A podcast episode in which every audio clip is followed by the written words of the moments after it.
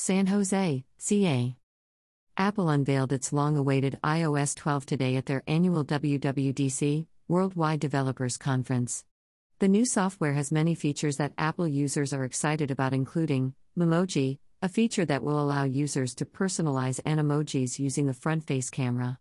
Siri Shortcuts, a feature that takes inventory of your everyday movements and will remind you of upcoming events in case you forget, or place a button or your lock screen that will remind a user to do these things. Shortcuts also allows users to create Siri to do things for you, like find my keys. The feature most people on my Twitter timeline seems to be most excited about is the new FaceTime group chat feature. Group chat will allow users to have conference calls with up to thirty-two people at once through audio, video, or both. The friends in the chat appear on thirty-two tiles.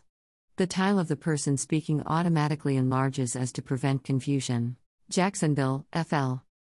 Four people were reported killed and multiple others are reported injured after a gunman opened fire at an E A Madden tournament in Jacksonville, Florida.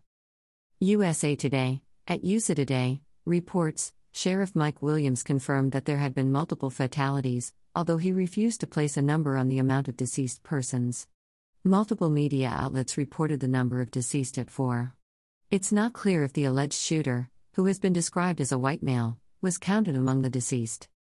Even though the shooter has been reported as deceased, spectators and participants who were at the event were still hiding inside of the Riverfront Mall where the event was taking place. Greater than we are finding many people hiding in locked areas at the landing.